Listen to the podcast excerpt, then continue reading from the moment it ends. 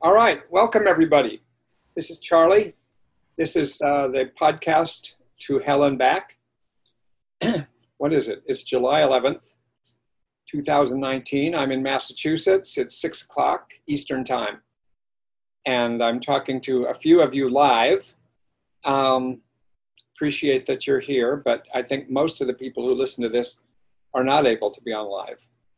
And I do. I other people do listen to this. I keep hearing from people. It's always amazing to me. But uh, I hear from people all over the place. So I don't know how they all learn about it.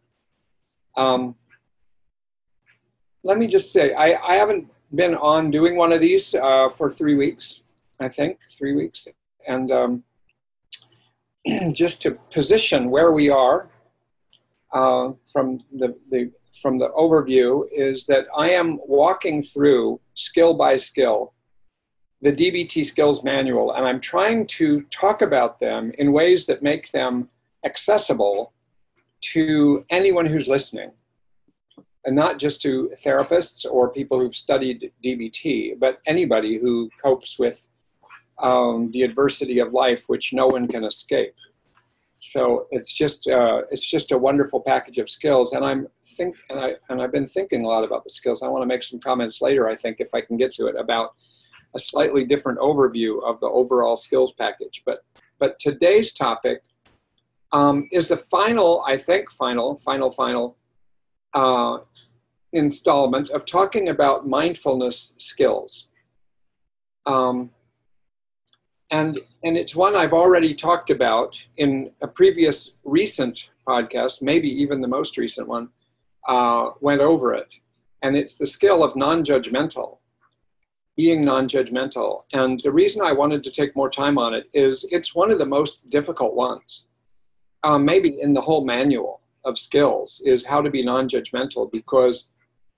Um, it's such a tricky thing being non-judgmental uh, I'll go over various reasons why, but just to, just to put non judgmental in the larger context of DBT mindfulness skills, at the core of it all, perhaps at the core of the whole manual, the whole treatment, is the goal of getting yourself into Linehan calls wise mind, and uh, and making your choices in life, whether conscious or unconscious, from a position or a stance of being in wise mind. You just things will most likely go better. Um, and actually, if people could do it, she probably wouldn't have needed to develop anything more than just the, the wise mind skills. Um, but but that doesn't work for most people. Most most of us need more than that to regulate ourselves. Um, but let me say, leading up to non judgmental, and I might have said something like this last time, though my thinking has formed further about this, so I don't know how I put it. I really think of the first three skills as the basic ones. I even call them the basics now and think about the term back to basics. Is that the basic skills are what Linehan called the what skills, what you do and I don't think I realized for years of learning, practicing, and teaching these skills um, how uh, extraordinarily uh, comprehensive they are. And there's only three of them. But I think when we go back to basics, and we often need to, we're going back to where we're just observing exactly what's happening in reality. Now, we can't observe what's happening in reality because reality um, has its own world out there but we can get as close to it as we can. And I think the way we get as close to it as we can is the limitations of our nervous system and our bodies, our sensory system in particular. So we know what's going on in reality by what we can see, feel, touch, smell, and taste. We know what's going on in our internal reality by sensing our emotions, sensing our mood, sensing our thoughts, sensing our um, well being, sensing our level of energy, all kinds of things that include a vestibular system and a proprioceptive system, and just this amazing capacity to sense what's going on in us if we pay attention to it. So there, so this is how we know what reality is, and and observe just means that you're investing your attention out at those out at those frontiers of the sensory input from outside and inside. And if you just do that, it all by itself is what people do and practice for their whole lives when they practice mindfulness. Just notice the breath. Just observe. I'm looking at trees outside my house right now. I'm looking at my dogs right next to me here. Show me my dogs. I think there's one of them, if you can see him. And when I look at these things, if I if I do nothing else, if that's all I do, that's a skill. If I look, if I just notice what it sounds like here, because there's some noise going on in my house. It's a it's a big ceiling fan to keep things cool here, and um, and then I stop and I notice noise.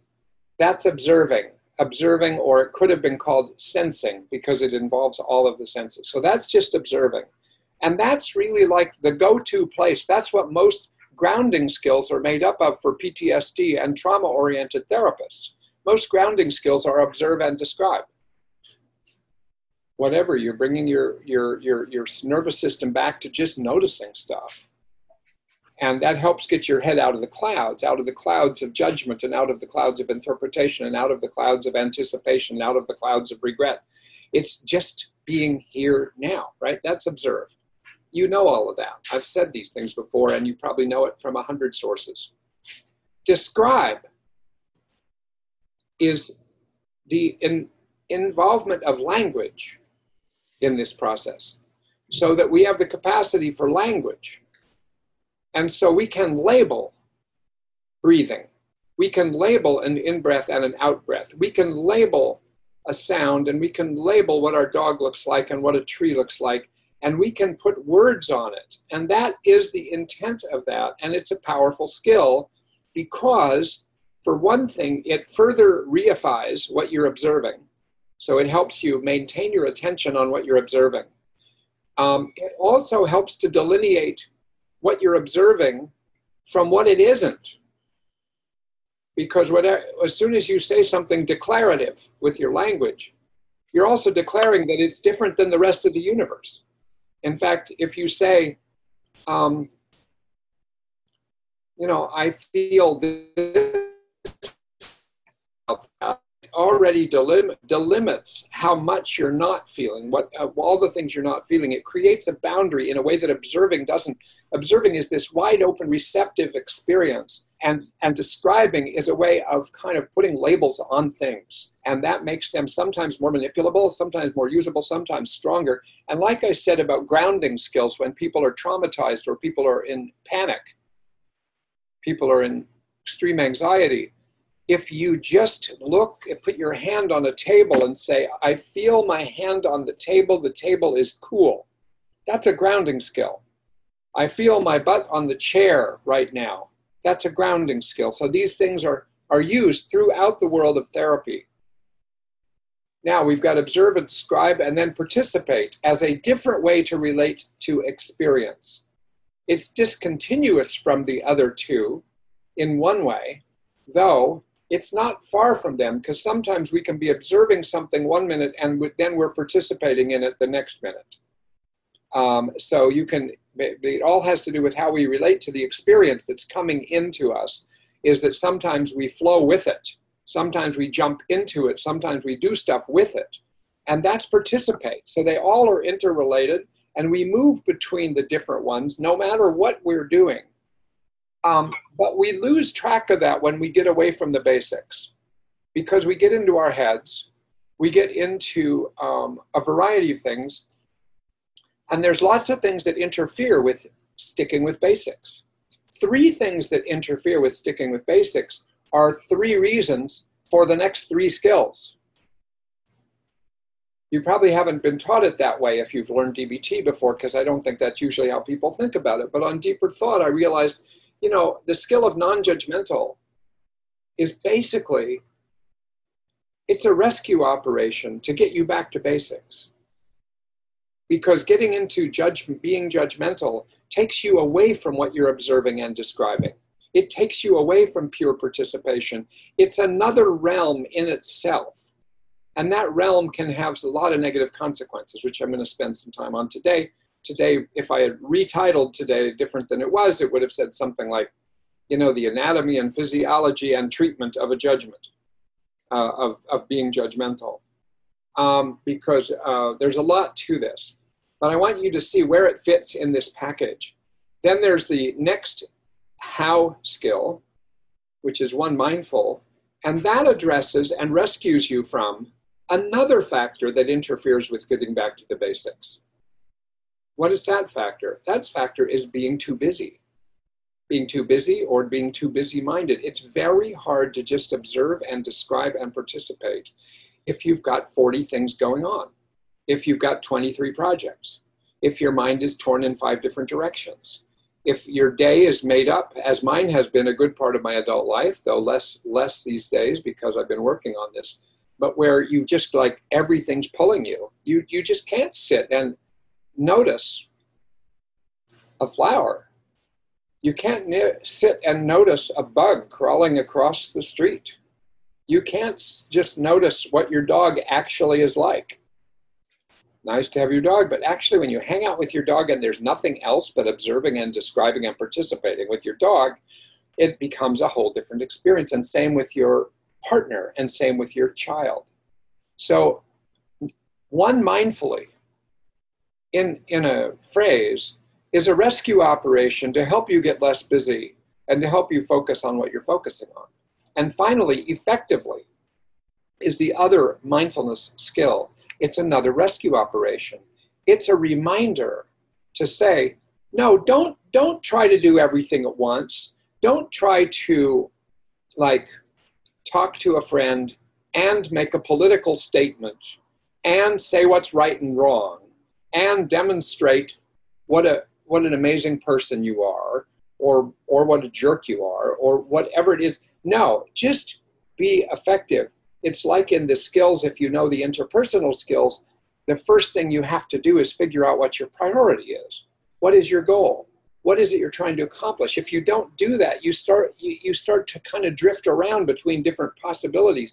But to be effective means no here's what i'm doing now. I'm taking out the trash now, if you're taking out the trash and you see your neighbor over the fence, and you're remembering that you think your neighbor's a jerk because he did something to your just hanging over in his territory, and you get into this other mindset while you're taking the trash, you might not even get to where your trash goes. I mean, so to be effective would be also to do one thing at a time and to just keep it simple. So being effective is knowing what you're doing, and just trying to keep it simple and just kind of doing what you need to do and noticing these other agendas, these other priorities, some of which have to do with being more, you know, righteous or, or having more justice in the world, whereas actually you're just trying to go buy milk. And so effective is go buy the milk and then give yourself some time to think about the justice in the world that's represented by the fact that the person who sold you the milk makes $10 an hour and you make more than that and the, and it's an indication. And but if you get caught up in the middle of that while you're buying milk, and and something other like that, so effectively is another. So I think of there being three basic skills and three rescue operations that help you get back to basics. Um, so let me bring you back to non-judgmental. There's so many things to say and so many ways I wanted to start this that I'm just I'm afraid I'm just going to end up like totally confusing everybody. Um, but you know, I guess one of the things I thought when I saw the title of it, of course I created the title of it, but I looked on my website and said, oh, that's what I'm calling it. And I looked at it and and I thought, oh, what a dumb title. You know, non-judgmental. I mean, who goes around saying I'm going to be non-judgmental or try like what a holier than thou title. Like it made me think oh and as if i was another person looking at it which i was. I was a different me when i was looking at it than when i wrote it. And um, and then and and so obviously i was quickly judgmental about the title non-judgmental. I mean i thought what a stupid title. What a holier than thou title. What kind of arrogant asshole would would would say we're gonna i'm gonna tell you how to be non-judgmental. It's like I mean, I felt I, I felt this moment, and so obviously at that moment I was being judgmental toward myself and toward the title. But as soon as I said that, I was now being non judgmental because I was owning that I was thinking that it was judgmental, that, I, that I, I was owning my judgment. So as soon as I started to say, you know, non judgmental is, is a stupid title, and then I have the thought, actually, that's kind of judgmental to say that, that made me less judgmental.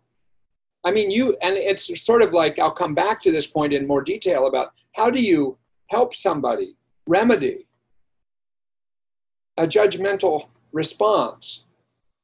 That kind of one is no big deal, and we have them, I have them all day long. You know, as I often do before these podcasts, I, I was drive I drive home and I thought, gee, I wonder, I wonder how many judgments I'm gonna have on the way home. And immediately I start having judgments. There's these two guys that cross the street in my little hometown of Northampton. And in Northampton, pedestrians are allowed to have the right of way but you're supposed to cross where the crosswalk is. And these guys were crossing between two crosswalks. And so I'm like seeing them, I'm thinking, what jerks? I mean, it just happened like this. It, it didn't require practicing or getting ready to be judgmental. It just sort of took over my brain all of a sudden. What's wrong with these guys? And of course, what do I know? I mean, it, the truth is, if you get down to observing and describing, if I get back to basics, all I could say is these two young men walked across the street. They weren't at the crosswalk, they were in front of my car, and I had to slow down because of it. Okay, none of that's judgmental, right? That's just observing and describing is not judgmental. Then I noticed if I were to just observe and describe, I would say, and I noticed a little quality of annoyance in me and a little quality of self righteousness. Have I ever done that? I'm afraid I have. A little quality of hypocrisy in me. And so as soon as I notice these things, okay, that's all true. That's no longer judgmental because I'm owning the actual factual reality details of it and saying i'm i am feeling this way i think this um, but then if i leave those behind and pack this all into one statement with and put a bow around it that says they're jerks. They don't care. They didn't pay attention. What do I know about where they're coming from? You know, if I knew their real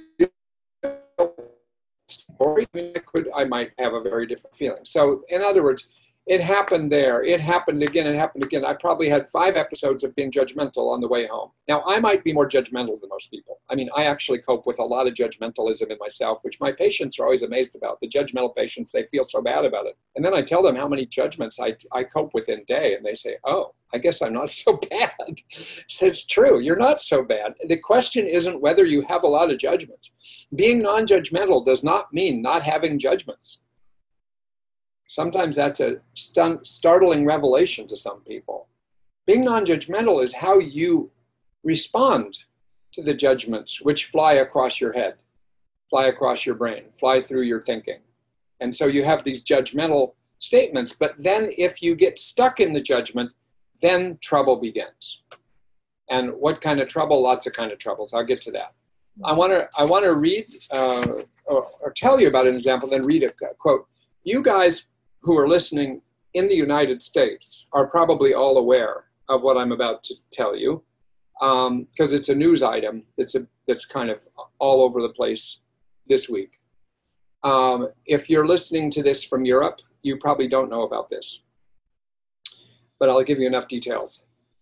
Um, the, in the past week, uh, a number of women have alleged that a very uh, well heeled very wealthy uh, former hedge fund owner um, who's uh, who has houses all over the place. He's very rich, and he and he had a case brought up against him many years ago, and he got a plea deal, and he was spent a little bit of time in jail, but mostly not. And now this this group of different a lot of women are now alleging the same thing that when they were 14 or 15 years old, maybe 16, maybe 13 even for some, but apparently there's dozens and dozens and dozens of them. That when they were high school girls, um, with the help of uh, of other people who are uh, probably technically called recruiters, they're they're groomers. uh, encountered, and, and there's one of them that came out with public statements, and some of you may have watched her or listened to her or read about her. Um, and she was very brave. She's in her 30s now. And she comes out and she says what happened. And here's the observe and describe details. This is the facts without judgments. That this girl came out of her freshman year of high school one day, and outside the school there was a woman. And the woman started talking to her in a very nice and friendly way and got to know her a little bit. And that went on more than once. And then this, this and got to know the girl a little bit. And what if, if you knew this girl, you'd know that she had lost her father several years before, uh, that her family was economically not in good shape, uh, that she had a dream of being an actress. She was at a performing arts high school that she was really glad she had gotten into. And, um, and then this woman starts saying, Well, there's this really nice man I work for, and he lives in this amazing place on Fifth Avenue or the Upper East Side or something of Manhattan. And, um, and you know, he's a really nice man to meet. I want you to meet him. I think he could be helpful to you. So she takes, she, she goes, she takes, takes her there she meets this guy, Jeffrey Epstein, and then uh, he talks to her. He acts really nice. He acts kind of fatherly, interested in what she's doing and her dreams, and says maybe he can help her with her dreams and blah, blah, blah. And little by little, he lures her into a situation where he's asking for her to give him massages. And then not only massages, but then's asking her to take her clothes off down to her underwear and give him massages. And she did that. And each time, after each episode of this, she she would be paid $300 in cash, which made a very big difference to her. And she was quite confused. And she wondered, this is a strange thing for this man to be doing. But he acted so nice and friendly and said he thought he could help her with her career. And then he eventually um, asks her to get on top of him, and he forcibly rapes her. And, uh, and she's like devastated, traumatized and she uh, doesn't know what to do and she leaves there and within short order uh, she's very withdrawn. She's uh, depressed. She's very angry a lot of the time. She quits that high school because it brings her too close to where he lives uh, and she gives up her dreams. Uh, and that's the, that was this long-term impact on her life. Now and she didn't tell anybody and that's something i want to zero in on because all of that is observing, describing. It is a totally natural. Um, an antisocial man who's a predator, uh, disguised as a, a, friendly, helpful millionaire, billionaire, whatever he was, uh, who's trying to help. And so it's it's like a terrible story, and and with a terrible outcome at that point, and all of that's understandable. However, she didn't tell anybody she didn't go to authorities. She didn't tell other people. She didn't tell other adults at that point. She did a few years later, and people have verified that. Um, but why didn't she tell somebody? And here's where I want to read from her statement when I was watching her be interviewed. So I captured her statement, which was here's what she said I kind of hated myself for it. I was like, I'm stupid. I should have known better. I'm a bad kid. I basically just tried to forget about it and live my life. So she didn't contact authorities. She feared repercussions. She said, I was worried that somehow I'd get in trouble. You know, all of this is about what she did wrong. I was really frightened by Epstein. He knew a lot of powerful people. I didn't know what he could do to me, and I wasn't sure anybody could protect me. So, you know, I guess that the, um, and there's parallel stories like this coming out from lots of women right now. Mm-hmm. And I was thinking, you know, how does judgment fit into this?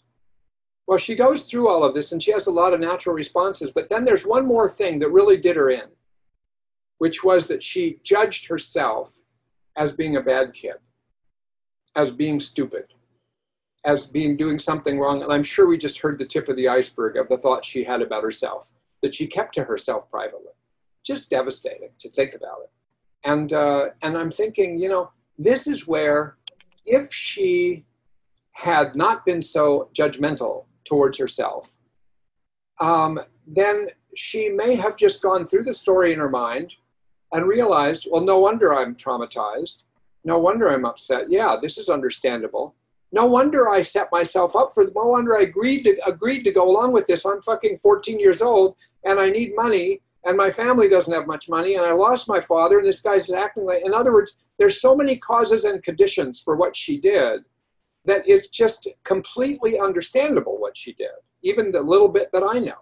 But I'm sure there's even more detail that would help it be understandable. But she couldn't think about it that way. And as soon as she got away from the basics, from just observing and describing what happened and being able to assess it in a in an objective way where she could think about what should I do and and maybe then she would have sought out talking to somebody about that and maybe that person would have helped her figure out what as a as a child basically she should do about this and then and then maybe she could have moved forward but she couldn't move forward and now she is this many years later moving forward. And I'm sure this is ultimately helpful to her, but she also regrets that she's lost a lot of her own life. And she's also regrets and she blames herself. She, in another part of the interview, she said how guilty she feels that she has let down all these other people that have probably been uh, victimized by him uh, during the time that she could have brought it forth as if she had the power to do that. So, um, just how, how, when you get caught, my point here sort of obvious, but I want to make it because I think it comes up in all kinds of devastating judgmental situations. And that bad ones are the only ones I'm concerned about. I mean, me getting judgmental about a couple guys on the street, me getting judgmental about this or that, then I see I'm judgmental. That's like the, the, the, the, the life and death of a judgment pretty quickly. Uh, and some judgments are not that, not that consequential. But there's things like this that ruin people's entire lives, that they get caught in a judgment. They're in a judgment about their child. They're in a judgment about their parent. They're in a judgment about their employer. They're in a judgment about whatever. And, and once you get caught in it, the way I think of it these days is you're, you're sort of caught in a bubble. You're living in a bubble. Up until you're in that bubble, you're in the world of observing and describing and factual reality as close as you can get to it. And then something happens. Something happens that makes you uncomfortable about yourself, about somebody else. And next thing, invisibly, and this is, I think, how it happens and why being non judgmental is so difficult. You slide into it invisibly, you slide into it under the radar. You don't even know that you've gone from actually describing reality to being judgmental and and and and so you just do there and once you're in judgmental and if you stay in judgmental in that realm i think of it that you're you're now inside the bubble of judgmentalism and you're looking at the world through the prism of that bubble i mean now you're looking at everything from that you're no longer saying what actually happened you're saying you know so and so is a jerk or I am a bad person, or I am an idiot, or I am unlovable, or so and so is unlovable, or how did so and so act like that, or so and so is so arrogant that I probably that way with everybody. Um, and it just spreads and it becomes this kind of framework. It becomes your platform from which you make your choices. You make your choices informed not by what you've observed and described, which actually might be more consensual with what other people would say, but you're making your judgments. You're making your decisions your actions. You're having your emotions based on the judgments. I mean the shame always comes with self-judgment. It just these guys are partners. It's the dance of judgment and shame judgment and shame and so they are they're always hooked together and or or judgment and anger judgment and blame depending whether it's towards you i mean it's shame when it's towards you but it's but so you have emotions and you have typical thoughts and uh, and you start to uh, obscure. Now look with this with this young woman, or when she was a 14 year old child. Think about it. She's so much her judgments were so much about herself and what she had done. When to anyone who was looking in on it, it would have been more obvious that the judgments, if there's judgments, it should be about the guy.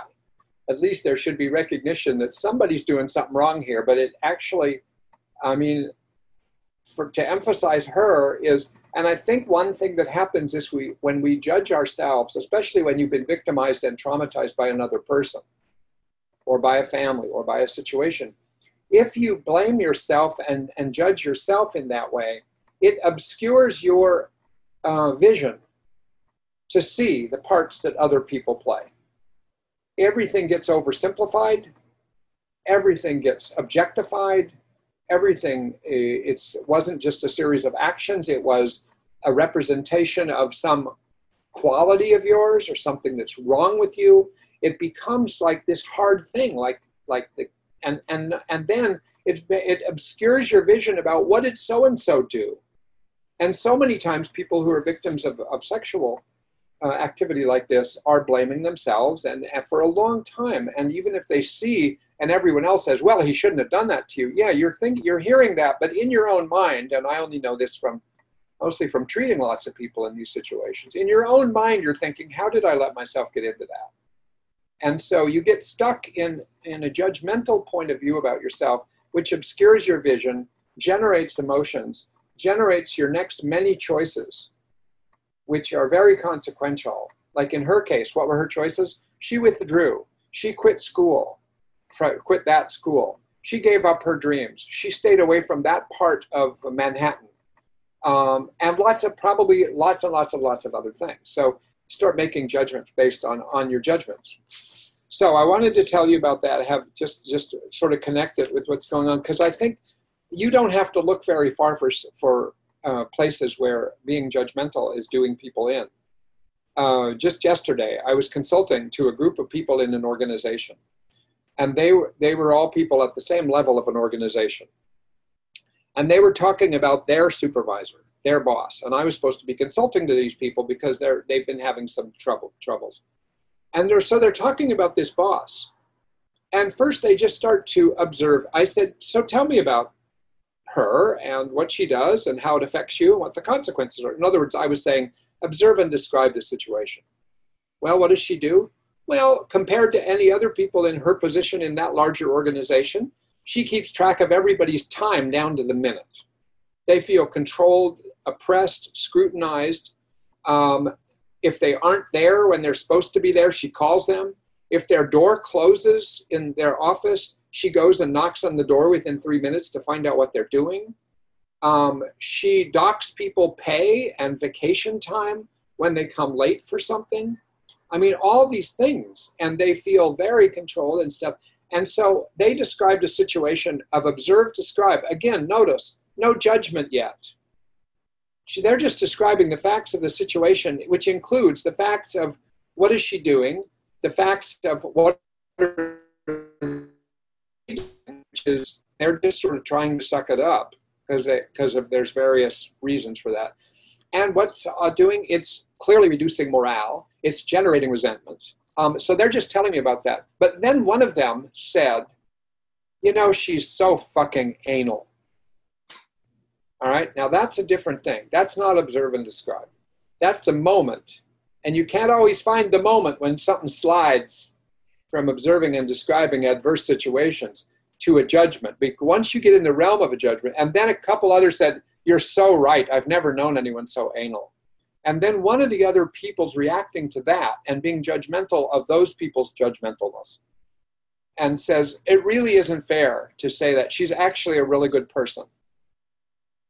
As if being, as if stating so and so's a good person is being non judgmental, which it's not she was trying to counteract being judgmental. And a lot of people think the way to be non judgmental is to counteract being judgmental and to say something positive about somebody that you've been saying, or say, well, it's no wonder she does that, or something like that.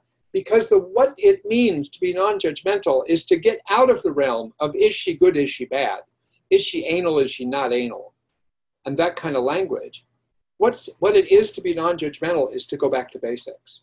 It really is to be specific, to talk about verbs more than nouns is one way I think about it. What people do, what I think, what I feel when I hear what people do, versus so and so is a blah, blah, blah. As soon as you get into the realm of nouns and you're attributing qualities inside a human being, that this person is this or this person is that, you know that you've left the realm of observing and describing. Now you're in the realm of extrapolating beyond anything you can see and it has and, and it has emotional relief associated with it there's a function to there's a real function to judging like this to being judgmental and the, often the function is that it helps relieve you of discomfort momentarily. Like all other problematic behavior, escape behaviors, it's temporary in its effectiveness. But as, as soon as I say, you know, someone, let's say I encounter somebody, I'm talking to them, they make me very uncomfortable, um, and and and I don't know what to do exactly. But then I think, you know, well, so and so's stupid. Well, as if that solves anything, as if that names anything. I mean, but what it does is that it discharges the, my discomfort and it states it as if my discomfort arises from outside myself. And, and judgments, um, that kind of judgment almost always does that. It sort of displaces your discomfort um, and says, here's what's causing it. It's a stupid person. It's the way the people do this. It's the mayor, what the mayor does. It's what the city council does. It's uh, I hear a lot of this because I'm in a small town down the street from the mayor and the city council. People really know all these people, and they make these decisions, and everybody has judgments about what they do. Um, and so it helps you momentarily be able to dismiss something and put it to rest in your own mind temporarily. And especially if someone else agrees with you, then that helps for a while. But it always comes comes back at you, and it doesn't. So, what are the negative effects of judgments? The negative effects are many, and I've mentioned many already. One is the kind of negative emotions that it can cause. It can cause really painful emotions. And so once you start judging, you either get caught not only in the prism, the bubble of being judgmental and all of the things that go with that. One of the things is that it generates negative emotions.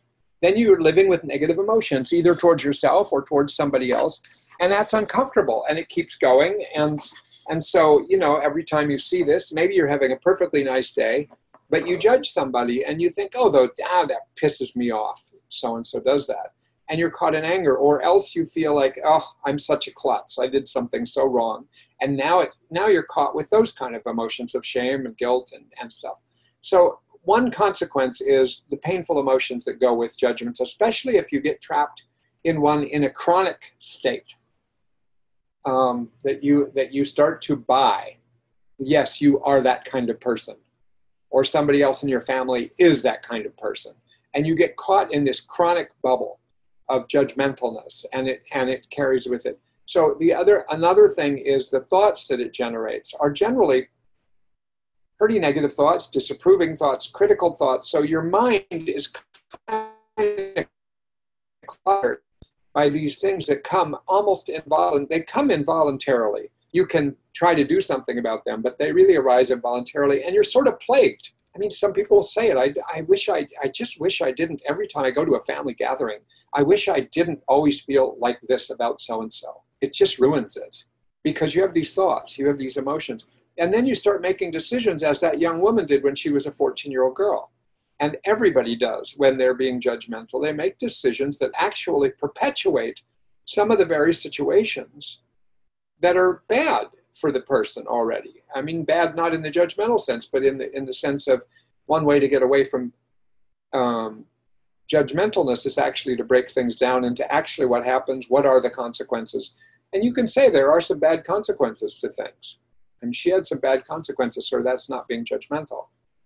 So, um, so there's all these negative consequences, including the other one that I mentioned before, which is it obscures your vision of the larger picture of what's going on because you're caught in your own bubble.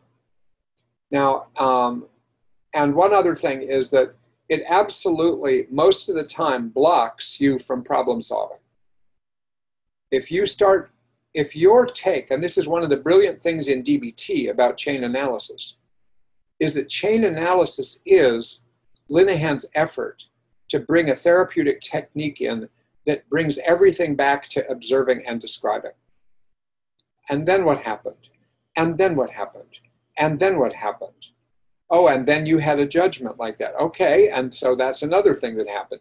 It's sort of like level it's a leveling the playing field down to you're just sequentially spreading out all the observing and describing and a lot of psychotherapy that's done well is actually just observing and describing and getting people there to observe and describe so i think that um, uh, and then when you observe and describe what happened the in the details of what happened then you might be able to come up with a solution But if you try to approach things by saying, well, it shouldn't have happened in the first place, okay, you could reframe that without it being judgmental and say, you know, I wish it hadn't happened in the first place. But you know what? It should have happened. I mean, in a sense, because everything was in place to make it happen. So if you want to do something about something, you have to go back and do something about the causes and the conditions that create that behavioral response or that political response or that social response. You've got to actually analyze the conditions and the actual factual step by step reality if you want to have a chance to fix it. So I think there, you know, there's so many negative effects to getting judgmental. But like I say, I really also, one of the main points of this uh, talk is to say, figuring out when you're being judgmental is not as easy as I make it sound. And I think you know that. But I, I go in and out because I'll sometimes think I'm saying something that's factual. And then I think, actually, I don't know that. I'm extrapolating. I'm talking about this person's motivation. I don't know what the, I didn't know if their motivation is to drive me crazy. But if I say their motivation is drive me crazy, how do I know that? I mean, they are driving me crazy. Their behavior is making me make myself crazy. But I mean, so as soon as you, we just slide into assumptions, which then can become bigger deals, and then we're caught in in being judgmental. Um, so those are lots of things about um, what what a judgment is, what the function is, how a judgment comes into being. Um, and now now we're let's say we're stuck with judgments. Um, what do we do about that? I wrote some notes down I want to mention. And by the way, any of you, one of the re- one of the ways you know that this is a particularly tough skill to understand and a tough one to teach, because if you've ever taught these in groups, this one gives rise to some of the most contentious and some of the most difficult discussions. When people say, "Oh, I'm not," "Oh, you think so? I shouldn't judge my abuser," and that becomes a tricky one. You have to really know your territory in order to respond to things like that and realize, no, you. And and by the way, I think it's important to realize that being judgmental is not always so bad. It may be the first way you figure out what's going on is you notice yourself getting judgmental about something. Then you might say, I guess I really don't know that, but I guess I'm really upset by this. And that, so it can be an indicator. And also, you don't want to get too judgmental of the fact that you're judgmental. Just coming through your mind is data. It's reality data. And if you can reframe your judgment instead of saying such and such is the case, and that's a, an intense judgment, let's say, and reframe it just by saying, you know, I, I have the notion that such and such is the case. That is such a radical reformulation that you're almost out of the realm of being judgmental. If you notice that it's your thing, and then you can back off from, uh, I, I notice this or I think this, you could back off to saying, you know, I wish it weren't this way, which is completely straightforward, direct, right at the level of observing and describing. It's a basic statement to say, I wish the world were different to say the world should be different, you're already a, a step towards judgment. To say the world is screwed up and somebody screwed it up, now you're further down the road of judgment. But just to say, I wish it were different and I'm going to try to make it different, that's a very different realm. It's a very um, healthy place to be, I think.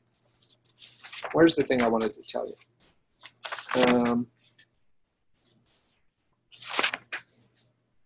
how to practice. Oh, I wanted to give some ideas of how to practice being non-judgmental or to help how to help same same as saying how to help other people practice being non-judgmental i mean some of them are just inherently obvious after what i've said and what you've probably already thought but you know first i think the biggest challenge first is to recognize that something is judgmental and it's just i i emphasize that again you just that's why i think the mindfulness skills begin with observing and describing. You have to be aware. You have to say, oh, this is kind of, and now what are some of the characteristics of a, of a, of a judgmental statement? Well, they're, first of all, they can sound kind of global, kind of all inclusive, uh, kind of broad, rather than saying, I didn't like how you did that. You say, you're stupid. It's kind of global, kind of broad, it's kind of disembodied it's several steps removed from the actual things that happen that make you say that. So the more you get unhooked from the ground,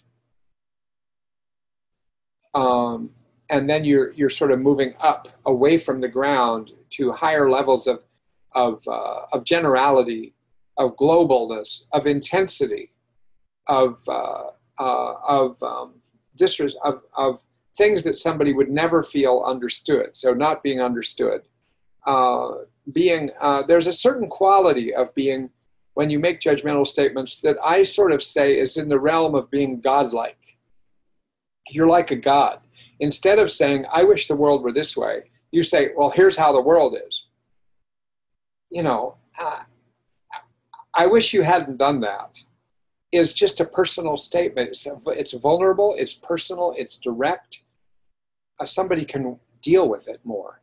If you say, you're an idiot, it's like no longer a personal statement. I mean, now it's a godlike statement, as if you have the credentials all of a sudden to make a godlike statement uh, about some, about behavior and about things. And I think then, so as soon as you hear yourself making godlike statements, like what the hell are these guys doing walking across the street here? They're jerks. It's a godlike statement in a way and uh, as opposed to saying when they walked across the street i didn't like that the rules are different than that and i've got and i follow the rules oh and by the way one other thing that i think another function of being ju- judgmental is that it helps to distinguish you from the other person so it helps it helps you say um, like if you say so and so is stupid there's commonly i think in parentheses never said it would be so and so is stupid and I'm not.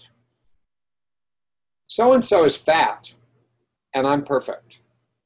So and so is uh, an arrogant jerk, but I never am. Uh, it's it's sort of like I think again a way of of, of relieve relieving your own discomfort. So that's so so. What can we do? Um, some tip, typical practical things to practice being non-judgmental. Um, so I wrote down, for instance, if you make a, a mistake at a restaurant and spill something, or you forget to follow up on something you said you would do, or you send off an email to an unintended recipient, which I did just this morning, and then you feel mortified, ashamed, and you think you're an idiot, or you think you're incompetent, and you feel bad See if you can, at that moment, observe and describe the judgment. Specify the nature of the judgment. Say, like, um, I guess I'm saying I'm an idiot.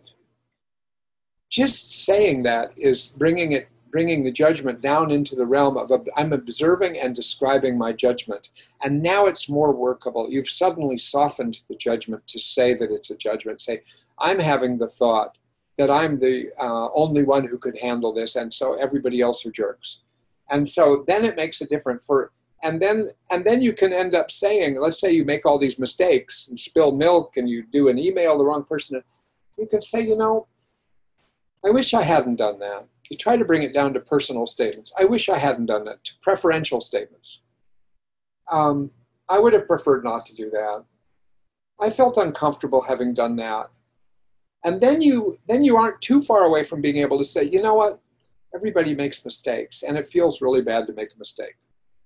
And now you're out of it. I mean, if you can get yourself down, of course, most difficult judgments are not that easy to get out of.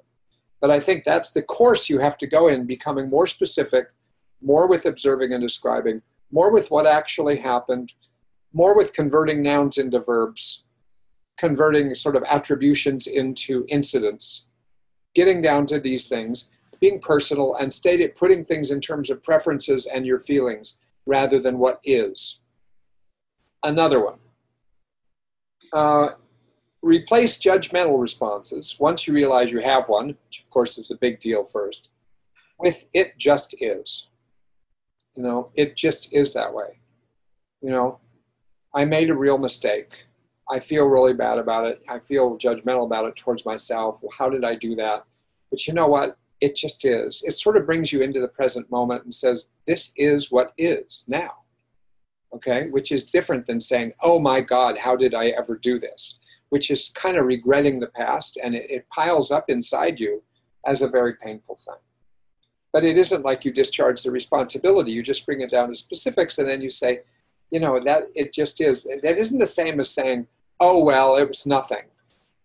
I mean, that would be kind of a reacting to a feeling of responsibility by saying, I have no responsibility. There's nothing. It didn't impact people.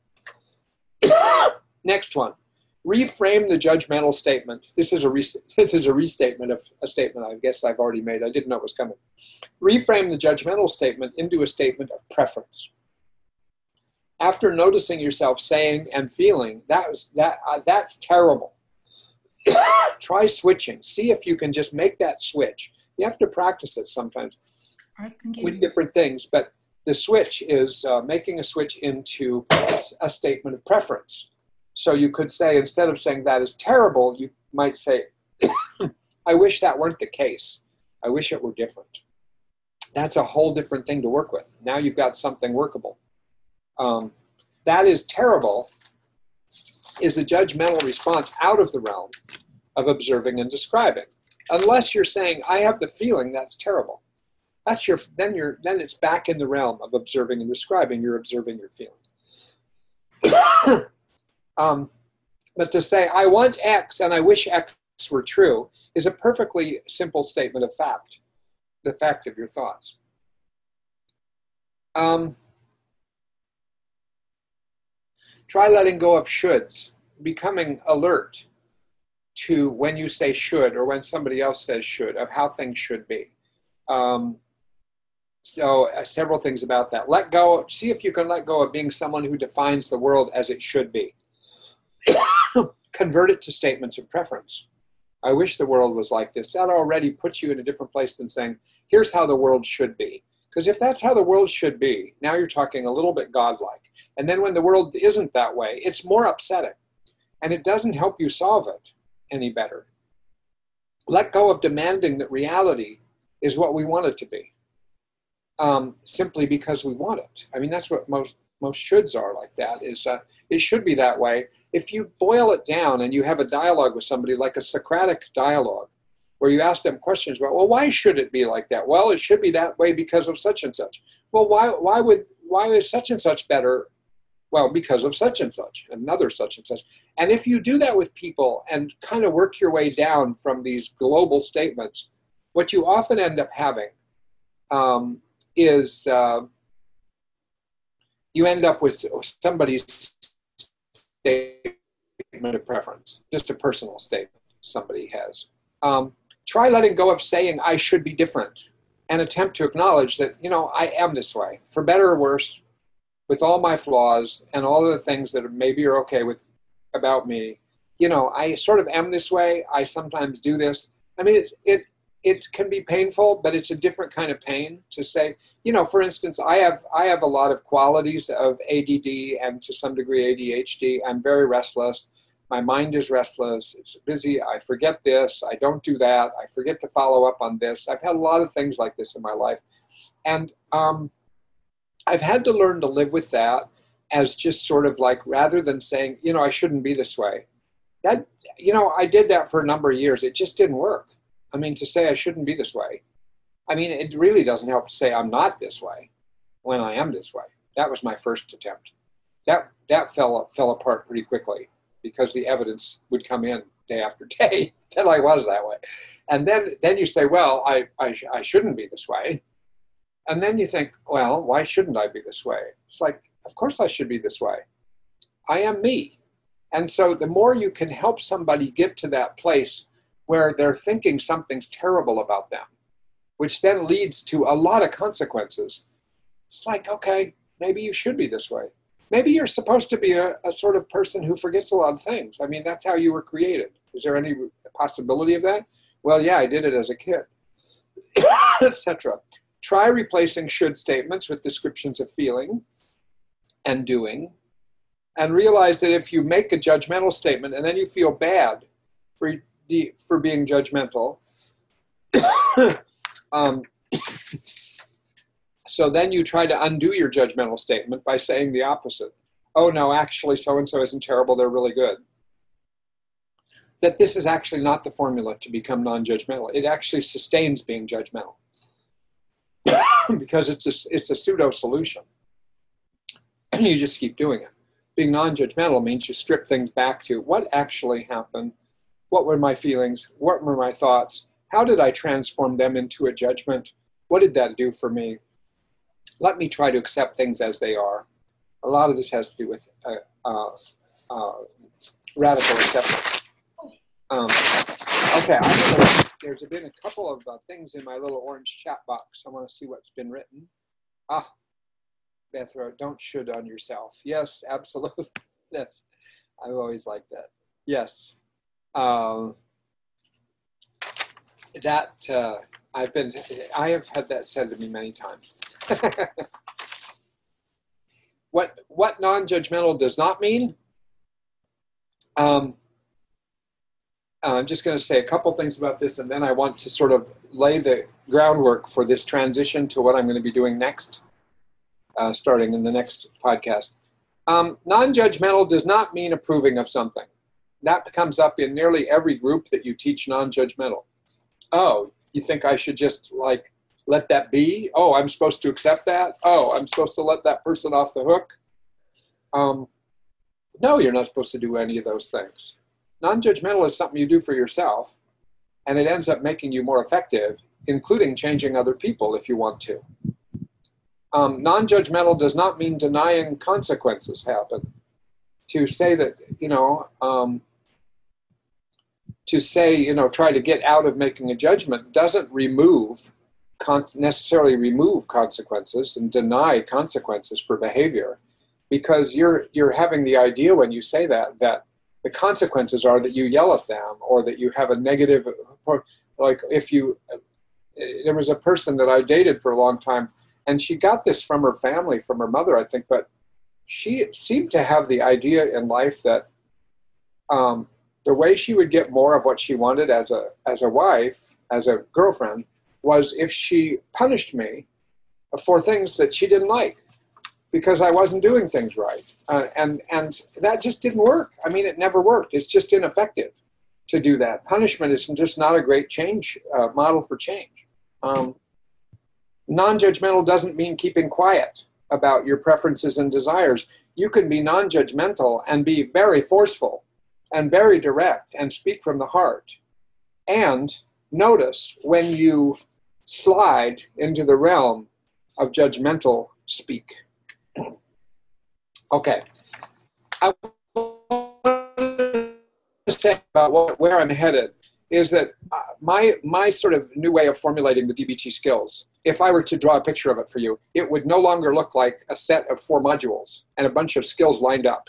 It would be a giant circle, and in the, and it would be made up of concentric circles, and in that very very center of the very center is going to be wise mind because I've really come to think over time that is the sort of central, deepest organizing place from which, if you can live your life from wise mind, whether you're responding to X, Y, or Z, you're going to probably have more skillful responses. And so I think of the three what skills, the basics as I've now called them, observing and describe and participate, would be the next concentric ring outside of wise mind. Because when you're when you're just observing describing and participating you're much closer to wise mind. You're closer to reality. You're closer to how things are. And it sort of helps you um, to just be there and to make good decisions.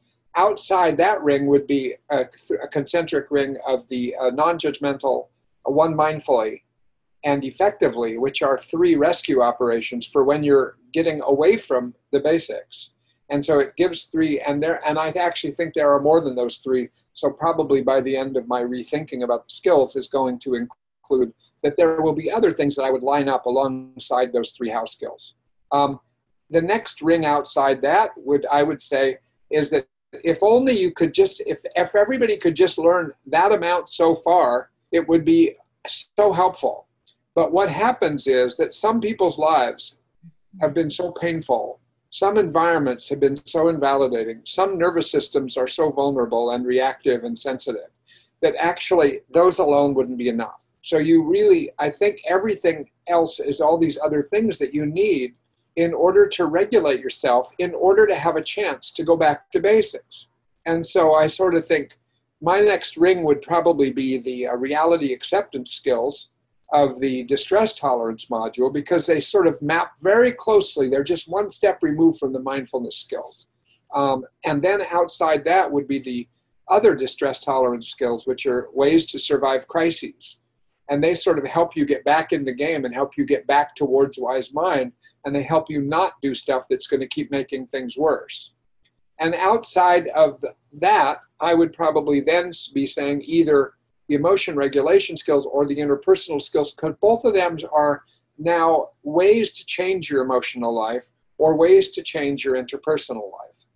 And I don't know how I would formulate them, but uh, I just wanted to tell you. So, what I'm going to do next is talk about distress tolerance skills in some detail, just not, not assuming that people don't know them, and, and also I've talked about some of them before, but just wanting to go through step by step and make sure that people have a run through the skills uh, in a way that tries to make them um, accessible to people. So that's what we'll be doing.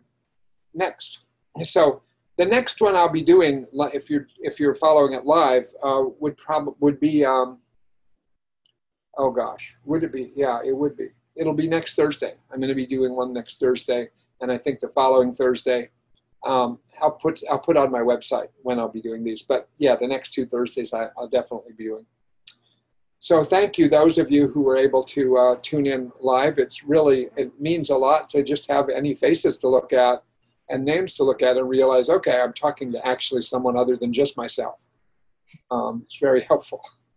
And uh, as usual, if you want to send any email response about any of this, because a little bit of this is somewhat statement of some reformulation of this, some things, uh, I would be very interested um, to hear anything you have to say. So, thank you. I actually don't know. Oh, I now know how to unmute you, but I'm not going to do it now because I'm already running us late. But uh, I'll, I'll remember to do that next time. Thank you for the messages you're sending. Okay. Bye. Thank you, Charlie. You're welcome.